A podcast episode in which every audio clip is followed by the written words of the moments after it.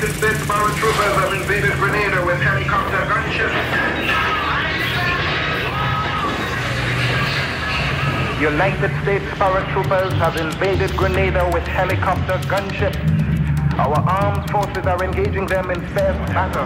This is Alpha Company, second Ranger Battalion, Fort Lewis. They were the first company on the ground last night. All doctors, nurses, and medics report to the hospital immediately. The Grenadian people are asked to block all roads and obstruct the enemy's progress. Smoke-blackened skies mark the locations where the strongest resistance have been coming from.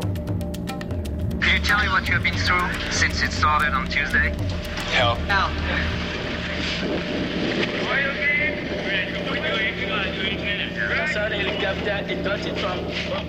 Tonight we report from the island in the sun and in the news. This is my island. For the first time, the Americans, who allowed only their own news teams in, showed how their heavy artillery was trying to pound the opposition forces into an early submission. The president intends to keep the troops there about five to seven days. He wants to get in, accomplish the mission, and get out quickly. In the words of one American officer, they were using whatever it takes to free the island. This is my island in the Russian and Cuban ammunition was found, as well as communications equipment. These are the weapons which Mister Reagan says turned a friendly island paradise into a Soviet Cuban colony being readied to export terror and undermine democracy. I may sail on many a sea, her shores will always be free.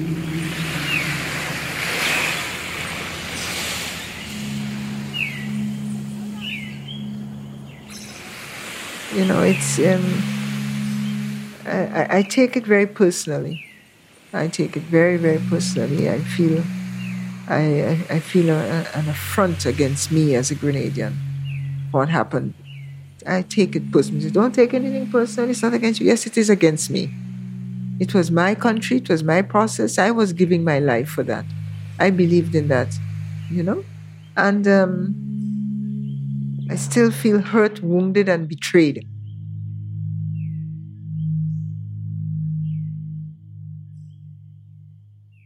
Grenada, we were told, was a friendly island paradise for tourism.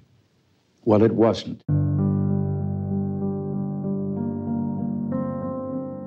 It's October twenty-seventh, nineteen eighty-three, and President Ronald Reagan is sitting at his desk in the Oval Office. It was a Soviet Cuban colony being readied as a major military bastion to export terror and undermine democracy.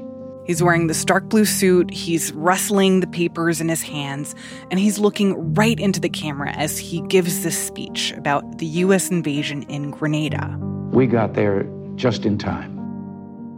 What many people did not know at the time was that a mile north of the White House, at the embassy of Grenada, the lights were out, the doors were locked, the mail was unopened on the doorstep, and the ambassador of Grenada, Decima Williams, was in hiding. I take it very personally. The embassy had received threats over the phone. The ambassador's private office was broken into. Decima believed that somebody wanted her dead, but she didn't know who. Maybe traitors inside of Grenada's government, maybe American spies, the C I A. That was the question that hung over Decima's head the whole time that she was in hiding. And it's the question that still makes her mad today, that she didn't know who to trust, that people both on the outside and the inside were trying to implode this nation that she represented.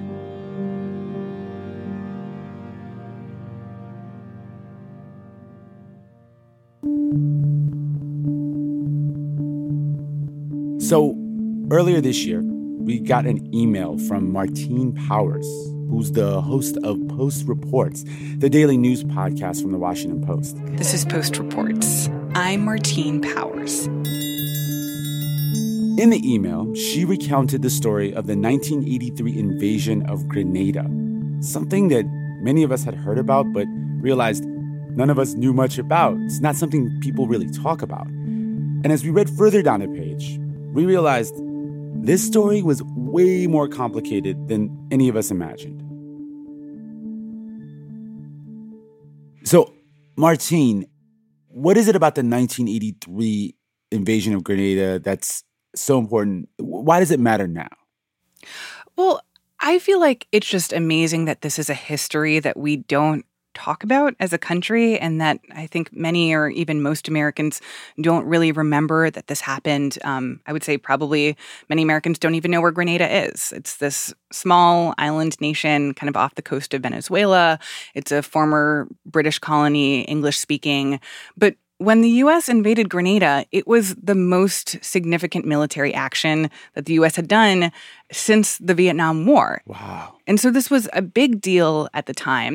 And I think there's also a tension between the stories that we tell about what happened in Grenada in nineteen eighty-three. Mm-hmm. Because there's this one story that's about President Ronald Reagan and about the Cold War and about what led the U S to get to this point of invading this island that many Americans hadn't even heard of. Mm-hmm. But then there's this other story that we talk about even less, which was what was happening in Grenada.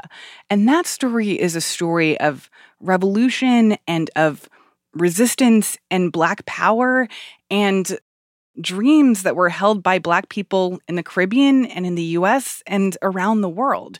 And so I wanted to tell both of those stories. And what got you interested in this? What's your connection to Grenada? So my mom is from the Caribbean. She's from Trinidad and Tobago. Um, and my parents actually just moved to Grenada a few years mm. ago. So they live there now. I go and visit them as often wow. as I can. And what I found really fascinating is that they have met so many people there who were around for the invasion and have very strong memories of what it was like to be on the receiving end of that. And many of those people have feelings and emotions about what happened that are still very strong. One of the people that I got to meet through my parents is Decima Williams, the former ambassador, who was really kind of at the center of what happened, knew all the people who were major players in this big moment in history. And through talking to her, I got a real sense of how unresolved this is for so many Grenadians. I'm Ramtin Arablouei. And I'm Martine Powers from Post Reports. Martine will be guest hosting this episode of Throughline. And when we come back, we meet Decima Williams.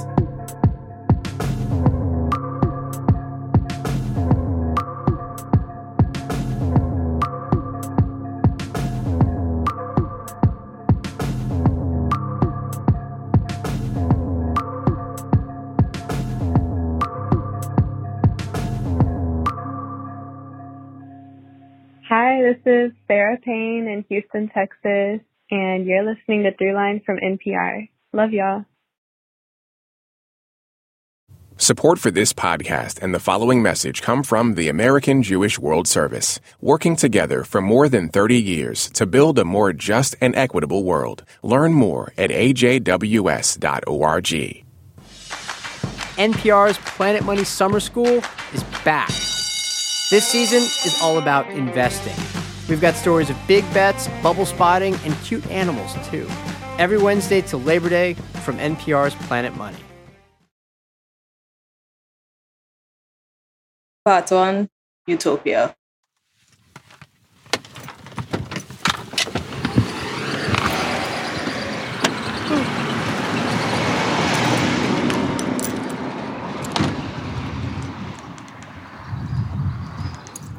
How are you?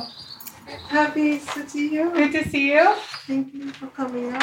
Thank you for letting me come bother you with all my questions. A few months ago, I went over to the house of Decima Williams. She is Grenada's former ambassador to the U S. We met her at the top. She lives on the eastern coast of Grenada. And in addition to being the former ambassador, she's also a family friend. Um, by the way, my dad made biscuits. Oh. So he wanted me to bring some for you. So I can just put them right here. They're, they're pretty good, if I do say so much. I mean, I didn't make them, so I don't know why. Decima is in her sixties, and she has perfect posture. She has these long, thin hands, and she moves very gracefully. Her dresses are always very well pressed. She goes to church every Sunday. And she has this big, beautiful organic garden. Mangoes.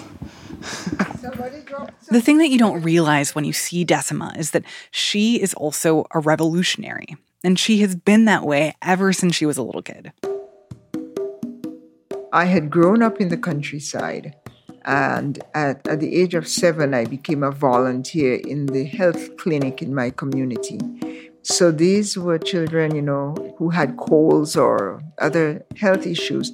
And my volunteer job was to write down the weight of the child once the nurse had weighed the child, write it on the card, and assist in measuring out a certain amount of food supplements.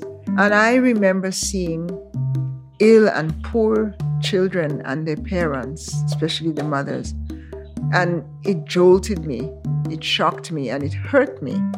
And I vowed that I would do something to end that.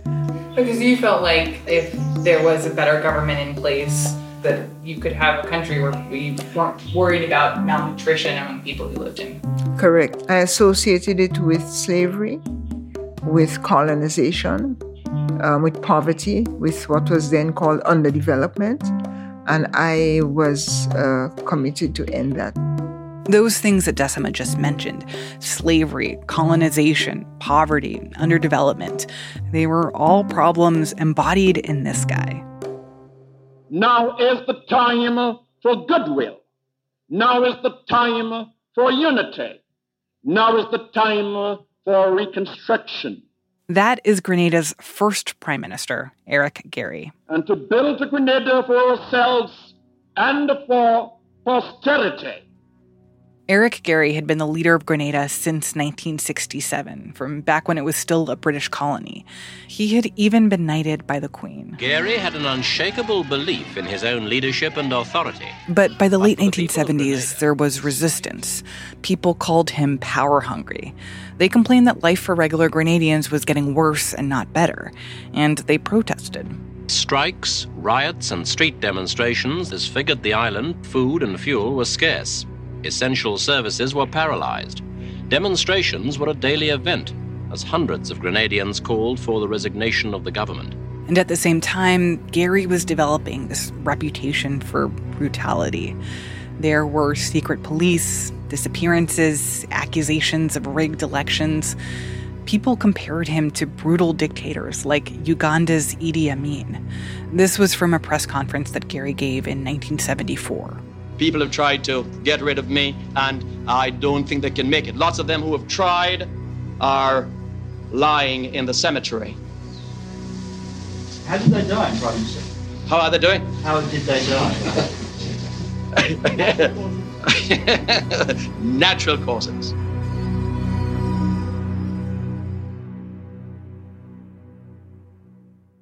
Many Grenadians believed that something needed to change. The more desperate that imperialism gets, the more it comes up with the most vulgar and hostile measures to try to keep the poor, oppressed people of the world who are trying to win their national liberation and to build their own future down. Maurice Bishop emerged because he was a larger-than-life figure. And his movement came at a time when Grenadians needed alternatives to Eric Gairy. That is Wendy Grenade. She's a senior lecturer in political science at the University of the West Indies. She also grew up in Grenada, and she remembers watching Bishop speak. He was highly intellectual. He had studied in the United Kingdom. He was a lawyer. I saw him as somebody who had a deep conviction. Unemployment, hunger.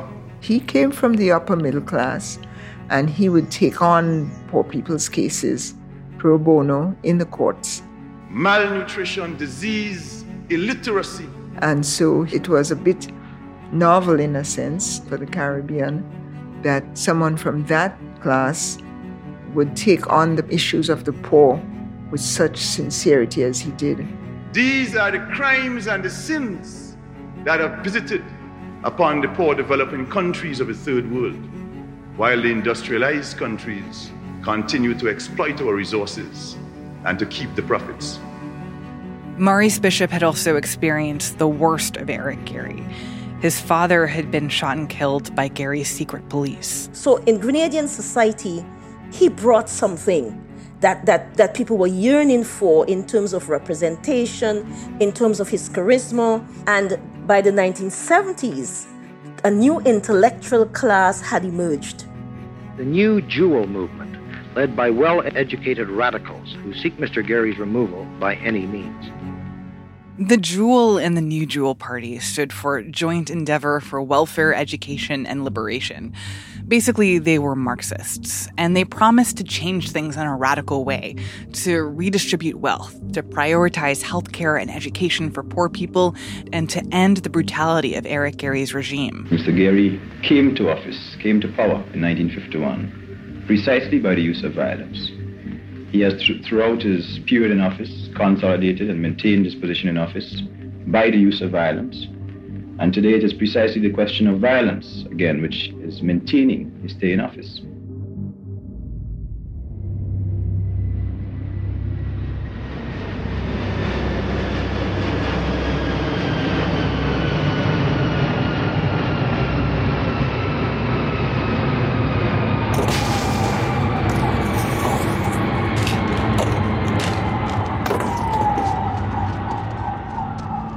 On the morning of March thirteenth, nineteen seventy-nine, Eric Gairy was in New York for talks at the U N. And that is when Maurice Bishop and dozens of members of the New Jewel Movement made their move. They seized control of the army barracks, and then they seized the radio station and started broadcasting.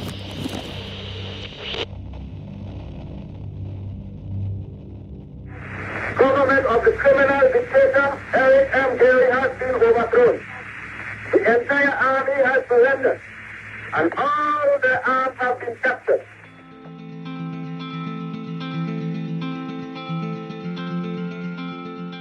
I remember there was an announcement on the radio actually saying that the Gairy's government has been overthrown and asking police officers and so to surrender, um, put up white flags. The revolutionary government has been formed. All religious rights and freedoms are now restored. The people's rights to life and private property are hereby restored. When the whole thing was done, almost nobody had died. It was called a bloodless coup. It was a sign of this new era of progressive government.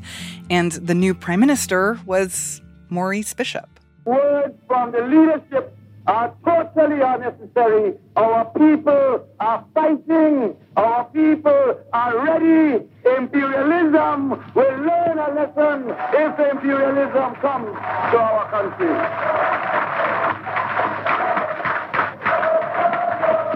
Imperialism, no. There was a lot of liberation songs being played on the radio, and um, rejoicing, really, that, that a new day had dawned. For us, it was pure jubilation.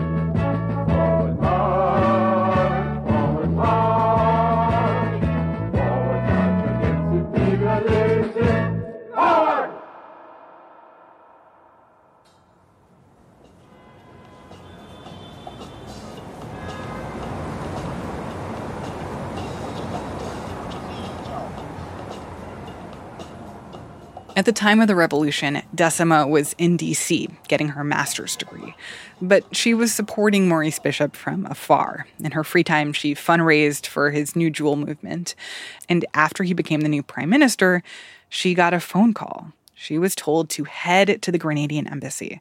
I actually was a graduate student at American University, and um, I went from that to being ambassador in one day. It was certainly unexpected to give this job to a grad student. But Decima had been involved in the revolution, and now she had the chance to really change her country, to represent this new revolutionary government to the U S and to the rest of the world. We felt that the things that we wanted for ourselves, we could actually pursue them now, which was development. March thirteenth, nineteen seventy-nine, comrades, was a bright new dawn for the people of Grenada and the working people of the Caribbean. That dawn marked the end of the long, dark night of terror and the beginning of a new day for our people.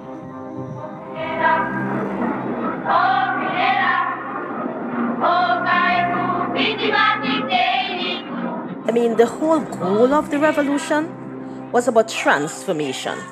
transformation politically, economically, and socially. And there was some tangible evidence of that transformation. There were new laws that raised how much women on plantations were paid. Equal pay for equal work. Paid maternity leave, scholarship programs, adult literacy programs. Free secondary education, which was very important. A new effort to produce vegetables for self-sufficiency. Back then it was eat what you grow, grow what you eat. What we see happening now is the production of our goods put to the benefit of our people. Education and production. We are hardworking people, as everyone knows. So let us produce a little bit more. Long live Free Grenada. Forward ever, backward never. The milk feeding program, house repair, school meals, construction of roads. And then there was this big plan to build a new airport with a longer runway to accommodate bigger planes. A boost in tourism is also hoped for when the new airport is operational. Officials have spoken in terms of a tripling of tourists. And that airport was made possible with aid from Cuba. It's the single biggest project any government in Grenada has ever undertaken. Unemployment dropped. Literacy rose. It might seem trite, but the country was plastered with big, affirmative, colorful, energizing billboards. Not a day without the struggle. Women stepped forward. Each one teach one. Messages that were psychologically, politically, and emotionally very moving and affirming. And then there was the power of having this new prime minister who was young and radical and could connect with ordinary people. Well, I only saw him up close once uh, in my community. He was there with a T-shirt and uh, what we call in Grenada water boots. It's like a, a boots that you would wear if you're doing agricultural work and so. And, you know, we were children and he was like almost playing with us in a way. And you felt that this is somebody that, oh, he's your prime minister, but he's right here. He showed up. And ordinary people felt this is somebody that they could identify with because he was saying to them things that they needed to hear. Looking at it in more material terms, I would say the greatest achievements have been in the area of social benefits in terms of improvements in health, education. But in terms of foreign policy also, there have been important gains made. The U S government was wary of Maurice Bishop from the very beginning. He had suspended the Constitution, he didn't have any immediate plans to hold elections, and while he wasn't a communist per se, he was friends with Fidel Castro. He named his youngest son Vladimir Lenin. Grenadian officials at the time accused the U S State Department of putting out information about the risks of traveling to Grenada. But at the same time, there were many Americans living on the island, including hundreds of aspiring American doctors. They were attending this new for-profit medical school near the capital. So it did seem like there was this live and let live attitude between Grenada and the U S, at least until nineteen eighty-one. Our reluctance for conflict should not be misjudged as a failure of will. Grenada became caught up In, in Cold War politics. When action is required to preserve our national security, we will act.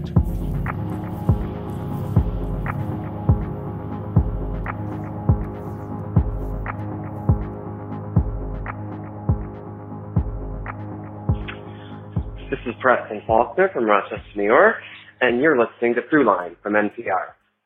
Not sure if this will make the cut, but thank you, Team Throughline, for your fact-based reporting and the interesting historical context that helps make sense of what's happening around us today.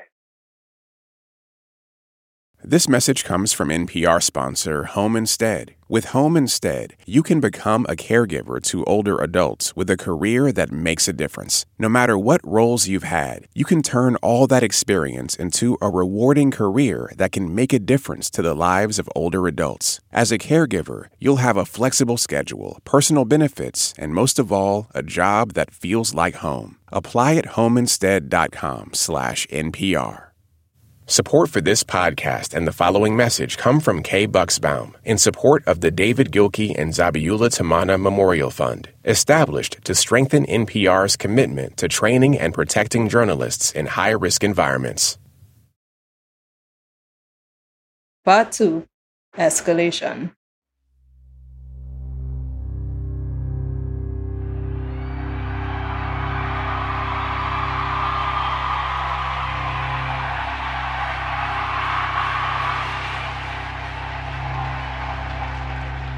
If we have ninety-five percent of predominantly African origin in our country, then we can have a dangerous appeal to thirty million black people in the United States. In the summer of nineteen eighty-three, Maurice Bishop came to the U S, and he gave a speech at Hunter College in New York City. And I will certainly report your warmth, your enthusiasm, and your revolutionary support for our process when I return. There were hundreds of people in the crowd, Caribbean people, Africans, Black Americans, students, diplomats, women in church hats, and of course, as the ambassador, Decima was there. I was seated in, uh, on, on the platform. It was a piece of history not to be missed. Grenada is different to Cuba and Nicaragua. And the Grenada Revolution is, in one sense, even worse, using their language, than the Cuban and Nicaraguan revolutions, because the people of Grenada and the leadership of Grenada speaks English and therefore can communicate directly to the people of the United States.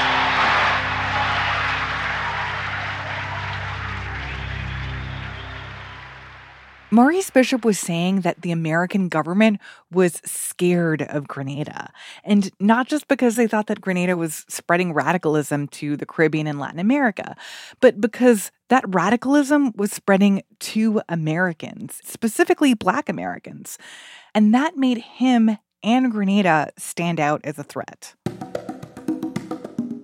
They can choose their South African and their Haitian and Chilean and South Korean and every piece of dictator friends they wish. That is okay. But we can't choose our friends because we too small and poor to have the rights to choose. They like to talk a lot about backyard and front yard and lake. Grenada ain't nobody backyard and in part of nobody lake. We all understood the power of it. And we all understood that perhaps Washington would not be so happy. Bishop was having this huge impact on Black Americans. His vision was their vision. And he was not the first West Indian to shake things up in the U S. I, I mean, if you just take, for example, all the Caribbean people who've made contributions to Black movements in the United States. Marcus Garvey from Jamaica. The Negro is the man. We represent the new Negro. Stokely Carmichael he came from Trinidad. We're talking about our survival and nothing else. Malcolm X. His mom was from Grenada. You know, with his good radical self. Everybody who is black and interested in black people, let us sit down and find out how we can get together. His mother came from up the road next to me up here in this village of Ladigue. I am not the candidate of Black America, although I am black and proud. Shirley Chisholm. I am the candidate of the people of America. As a black woman running for president. Those early years of my life on the island of Barbados gave me the spirit that was necessary to challenge all of these age-old traditions. But after the revolution in nineteen seventy-nine, suddenly Caribbean people were not just going off to the United States to do big things somewhere else.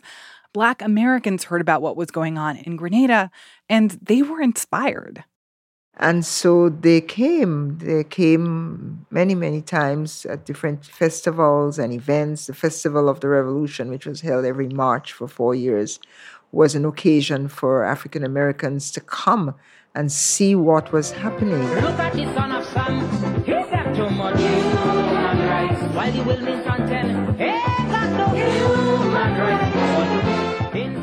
The Grenada experiment has certainly generated a lot of interest in left-wing Afro-American circles. Clean your own backyard first. What was happening in Grenada was an affirmation where black people could govern themselves and take charge and go in a different direction that suited them. We felt as if we were part of something that was happening. We didn't feel as if somehow the world was out there to be conquered. Black Americans heard about this place, this radical country with a black prime minister that was a kind of utopia, and they wanted to see it for themselves. We had a lot of international figures visiting Grenada, showing solidarity, coming to rallies. People like um, Harry Belafonte. Congressman John Conyers, future Congresswoman Barbara Lee. Angela Davis. The experiences that I've had uh, here in Grenada have confirmed in a very powerful way where we are headed, uh, what the future of the entire planet uh, ought to look like. This beautiful, powerful, militant revolution. as, as, as has been said to me by black Americans, you know, this was a black country with people making their own success and failure. We didn't have white people over us. And um, I think that itself was revolutionary at the psychic level.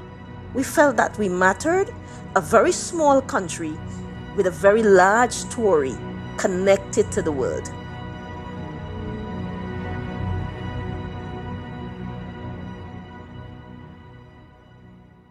One of the heads of state that I met with on this visit told me the story about the two fellows in the Soviet Union that were walking down the street, and the one of them says, "Have we really achieved full communism? Is this it? Is this now full communism?" And the other one said, "Oh, hell no, it's, things are going to get a lot worse."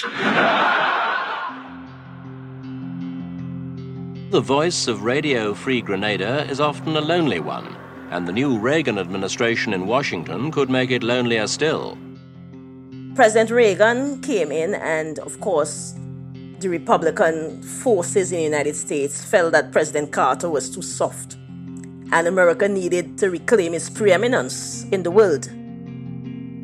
We were in the Cold War, in a bipolar world where it was the U S S R and the United States. And countries in the developing world became satellites of either the United States or the U S S R. Everybody was wondering the politics of it, you see, because Reagan and Grenada were going to clash. For months, Decima had been working behind the scenes to try to improve the relationship between her country and the U S government. Things had not been great under Jimmy Carter, but under Ronald Reagan's administration, they got way worse. They didn't like her government. They didn't even think that she was a real diplomat. It did not escape me that I was not only young, but I was black and female. And if I were to forget, I was reminded sometimes in pretty nasty ways. In fact, the American government never officially recognized Decima as a diplomat. They refused to accept her credentials. And that made it even harder for her when things escalated. How should we deal with the Soviet Union in the years ahead? By nineteen eighty-two, Reagan started ramping up his rhetoric about the Soviet Union. We have the strength to moderate Soviet behavior. We've done so in the past, and we can de- do so again. In March of nineteen eighty-three, Reagan gives his evil empire speech, talking about the existential threat posed by the Soviets. They are the focus of evil in the modern world.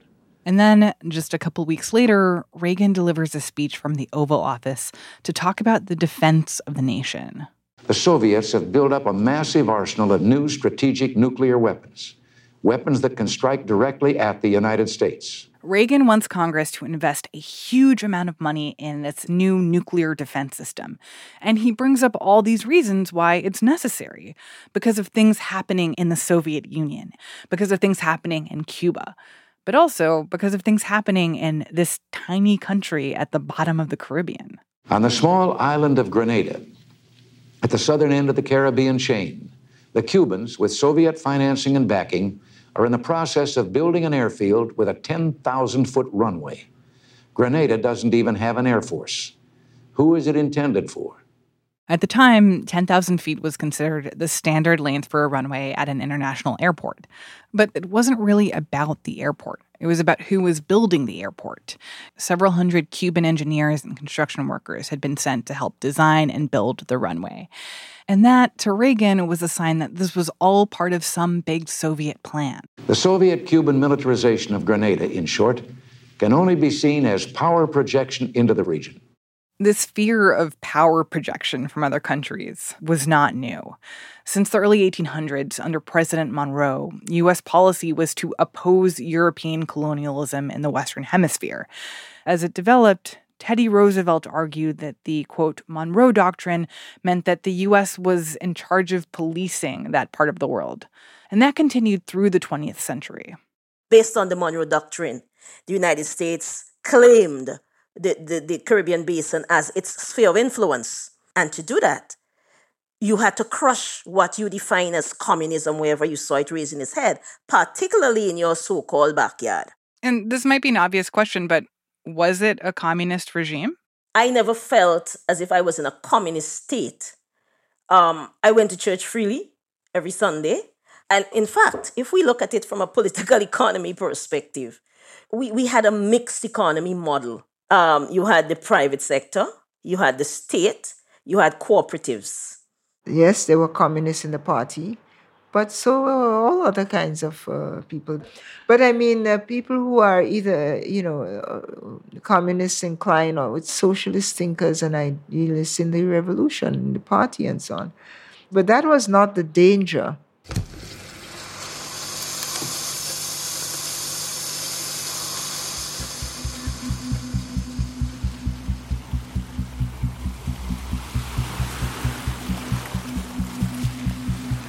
These people understand very well that a revolution means a new situation. Revolution means that the abuses and excesses of the violent, reactionary, and disruptive minority has to be crushed so that the majority interest can prevail.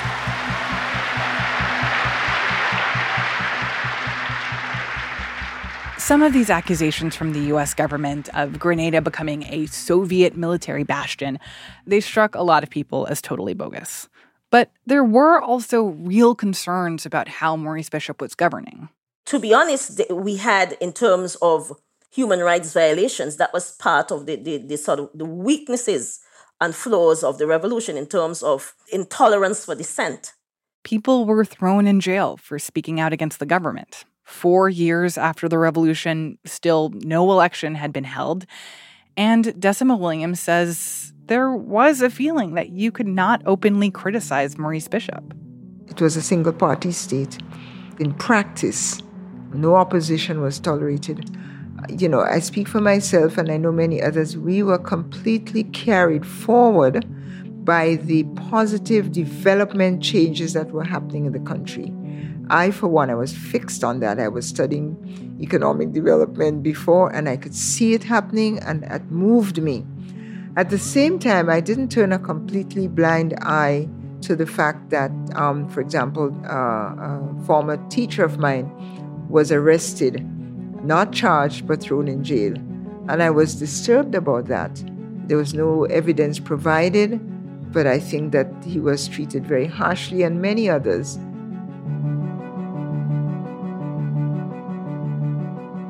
We had a saying that the revolution shall not be overthrown. That nobody, regardless of who you are, will be allowed to be involved in any activity surrounding the overthrow of the government by the use of armed violence. That if there was a threat to the revolution, then there is justification in securing it. And anyone who moves in that direction will be ruthlessly crushed.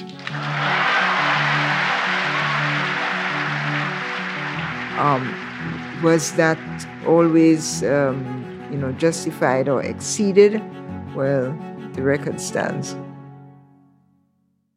The thing is, this is where the record also gets complicated.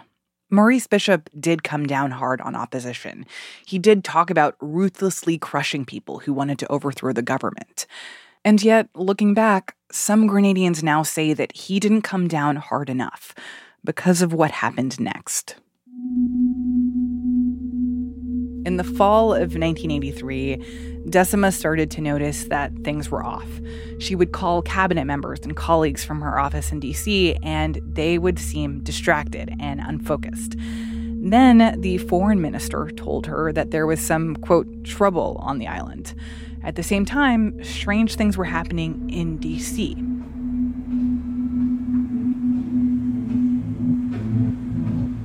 Decima noticed someone following her to a seven eleven. Somebody broke into her office at the embassy. The security guard was acting strangely. He was standing outside her room in the middle of the night. She realized later that that is when she began to feel like a hostage.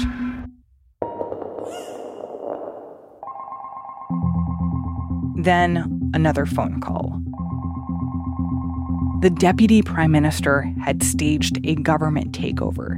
He and others in the party were communist hardliners who wanted to go in a more radical direction, and they placed Maurice Bishop under house arrest.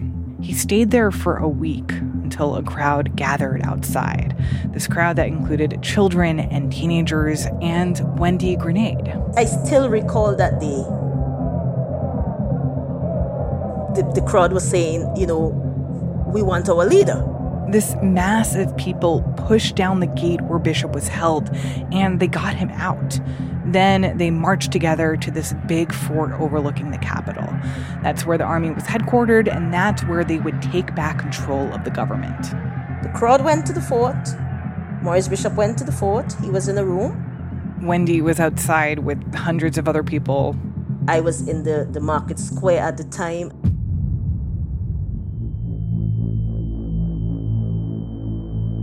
It was the loudest explosion I ever heard in my life.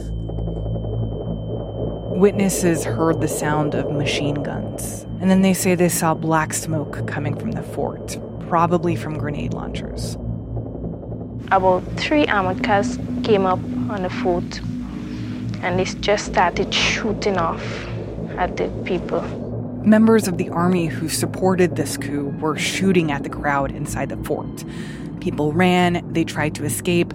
Some of them climbed onto the walls of the fort, which was several stories up, and they jumped. Many of them died. Many others were severely injured. I left there a few minutes before that happened, and I stood on Market Hill and just looked at fire blazing and people just falling down. Yeah, it was real terrible. Then the military dragged out Maurice Bishop and his ministers, and they stood them up against the wall. Then there was a lining up and an execution. What is your memory of when you heard that he had been executed? I couldn't understand. I I, I was like, no, no, they didn't kill him. No.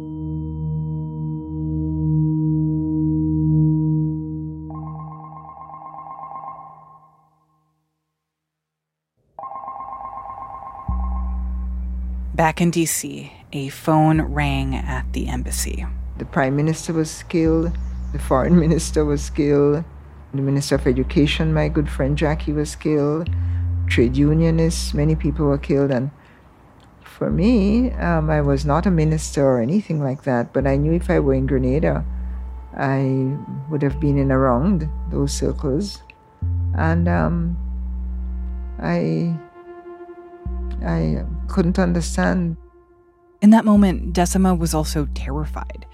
She knew that she was being followed. She knew that there were people inside the embassy who might see her as a target, Grenadians or even Americans. She grabbed her passport and a radio, and she went into hiding because Decima also knew what was coming next.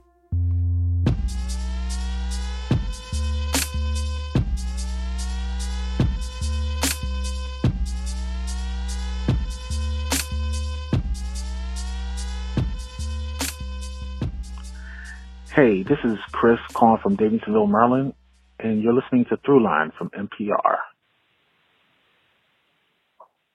This message comes from N P R sponsor Capital One. Ready for a new ride, but not sure where to start?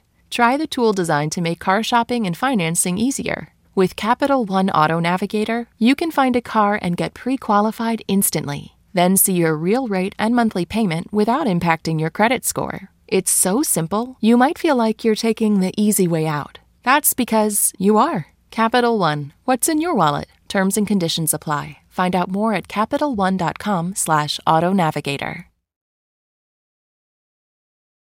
Part three, Urgent Fury. The days after the assassination of Maurice Bishop were objectively scary for everyone on the island. These new, more radical leaders declared martial law on the radio. They announced that anyone who violated curfew would be shot on sight. As word spread about what had happened, other Caribbean leaders started to speak out against the coup, calling it a travesty. All flights between Grenada and neighboring islands were halted. No one could get in or out, including hundreds of American medical students who lived and studied near the capital. And that presented President Reagan with an opportunity. Early this morning, forces from six Caribbean democracies and the United States began a landing or landings on the island of Grenada in the Eastern Caribbean. It was about four o'clock on the morning of the twenty-fifth, and we heard planes flying above, and we realized that something was happening. Yeah.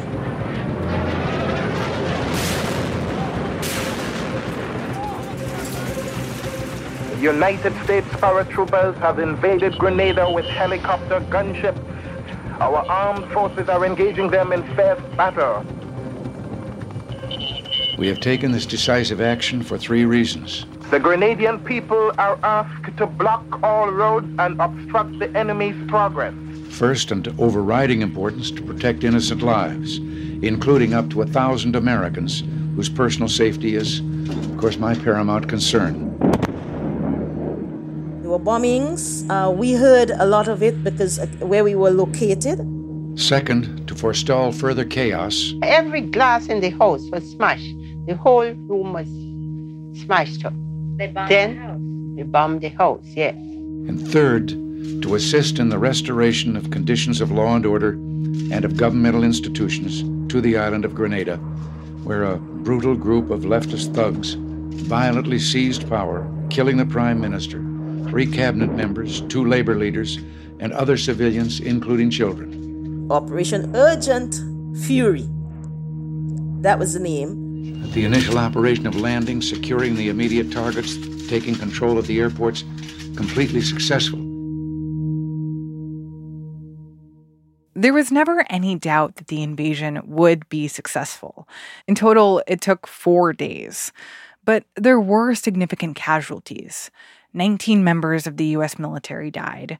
One of these deaths and multiple injuries were later found to be the result of friendly fire.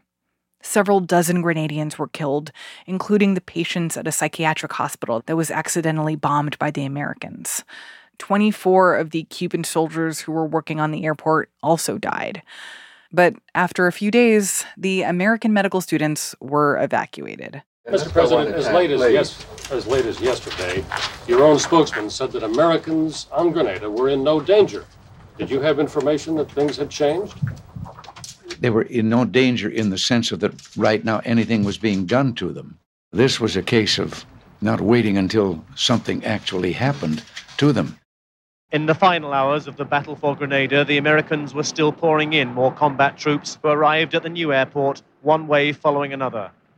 These troops fanned out throughout the island looking for weapons, and they found them.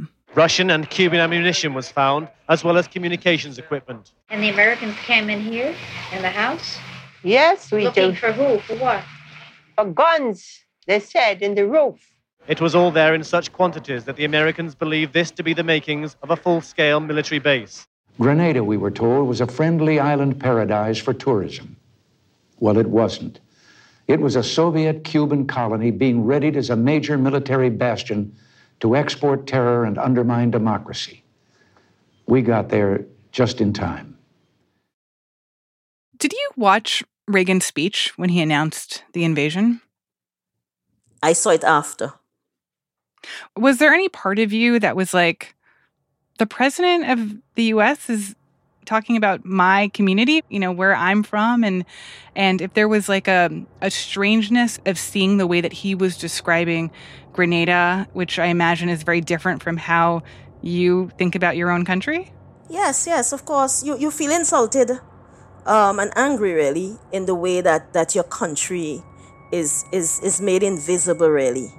Um, the people within it made invisible um, for a larger imperialist goal. I did not believe it had anything at all to do with the U S students at the, the medical school at the time. I, I I believe it had a lot to do with reclaiming U S preeminence in the world and making a point to the Soviet Union and, and Cuba. For the record, Wendy's reaction was not everyone's reaction. There were quotes in media reports of Grenadians thanking America for saving them. Grenadians are free. We are thankful to the President of the United States for what he has done for Grenada. At last, we are free. And these reactions were real. There are still a lot of Grenadians who say the invasion was good, it got the country back in order. It was very much a, divide, a divided response. Some of the older people and so forth, those who were not supportive of the revolution, of course, felt that this was a rescue mission. Praise God and thanks to Mister Reagan that we are delivered and we're once again so happy. Most progressives, younger people and so forth, took offense. They felt that Grenada could have rescued itself. They could have decided their own political fate without the intervention of the Americans.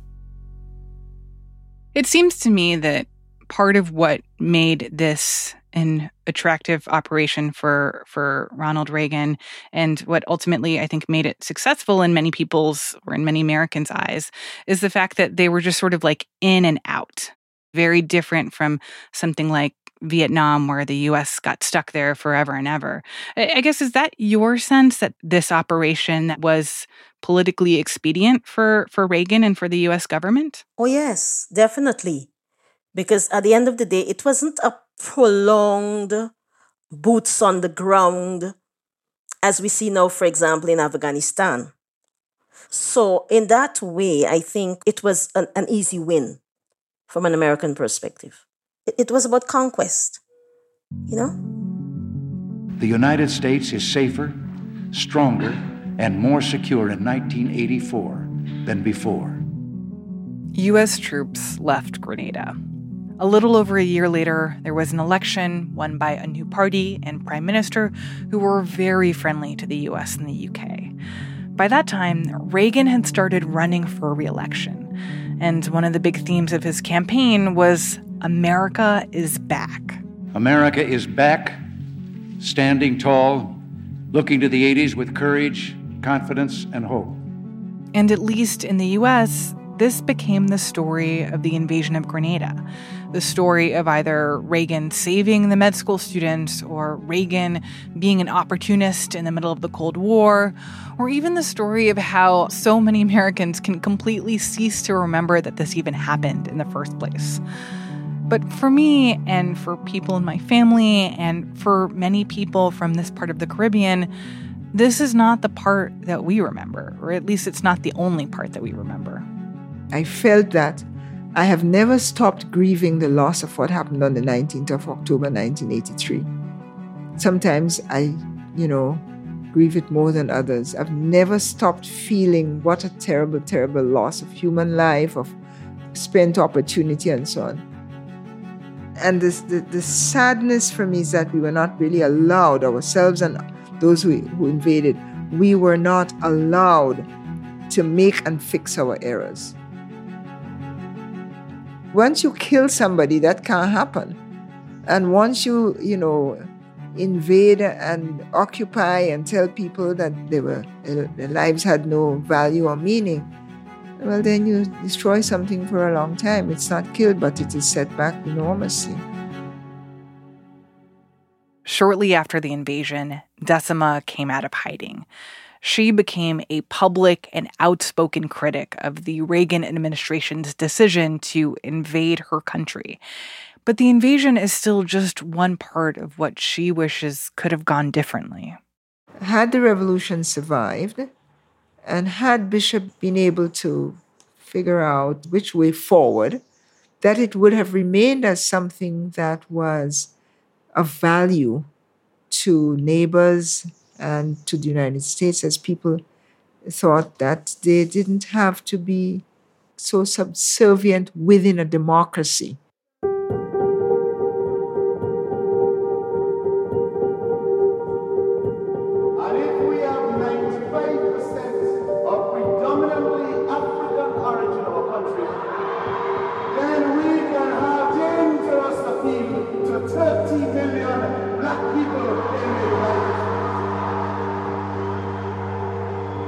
For Wendy Grenade, that image and that message is what makes this history still so powerful.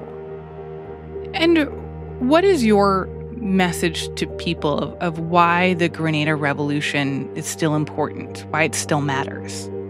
It still matters because at the end of the day, it's about that search for freedom. How do we shape the societies that we deserve? And the Grenada Revolution becomes one example of a very small country where people worked to build a new society. And I think it's important to understand it because it was about how do you transform? How do you create an alternative world? And, and for my generation, we would forever be speaking about that period because it was a period where we saw possibilities for what could be.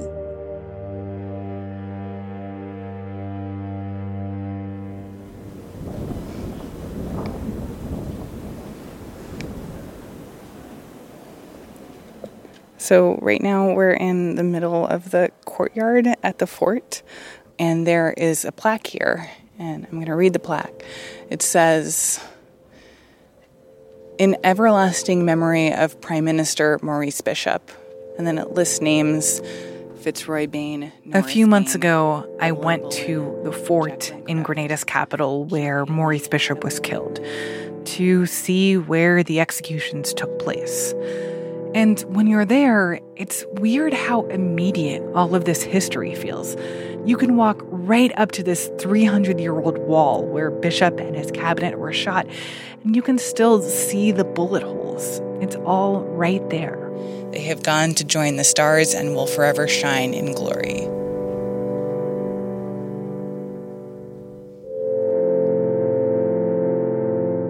That was Martine Powers, host of Post Reports from The Washington Post. You can find and subscribe to Post Reports wherever you get your podcasts.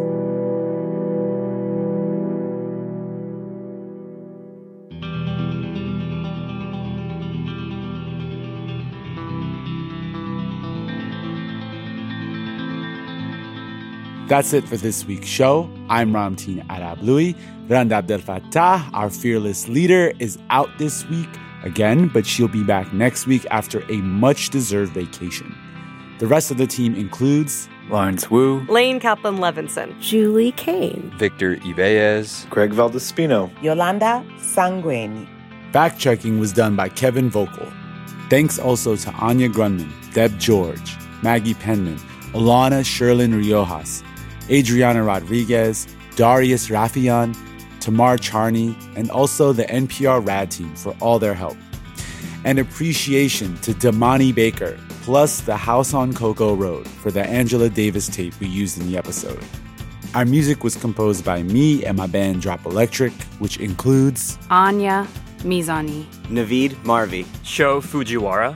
This episode was mixed and mastered by Andy Huther.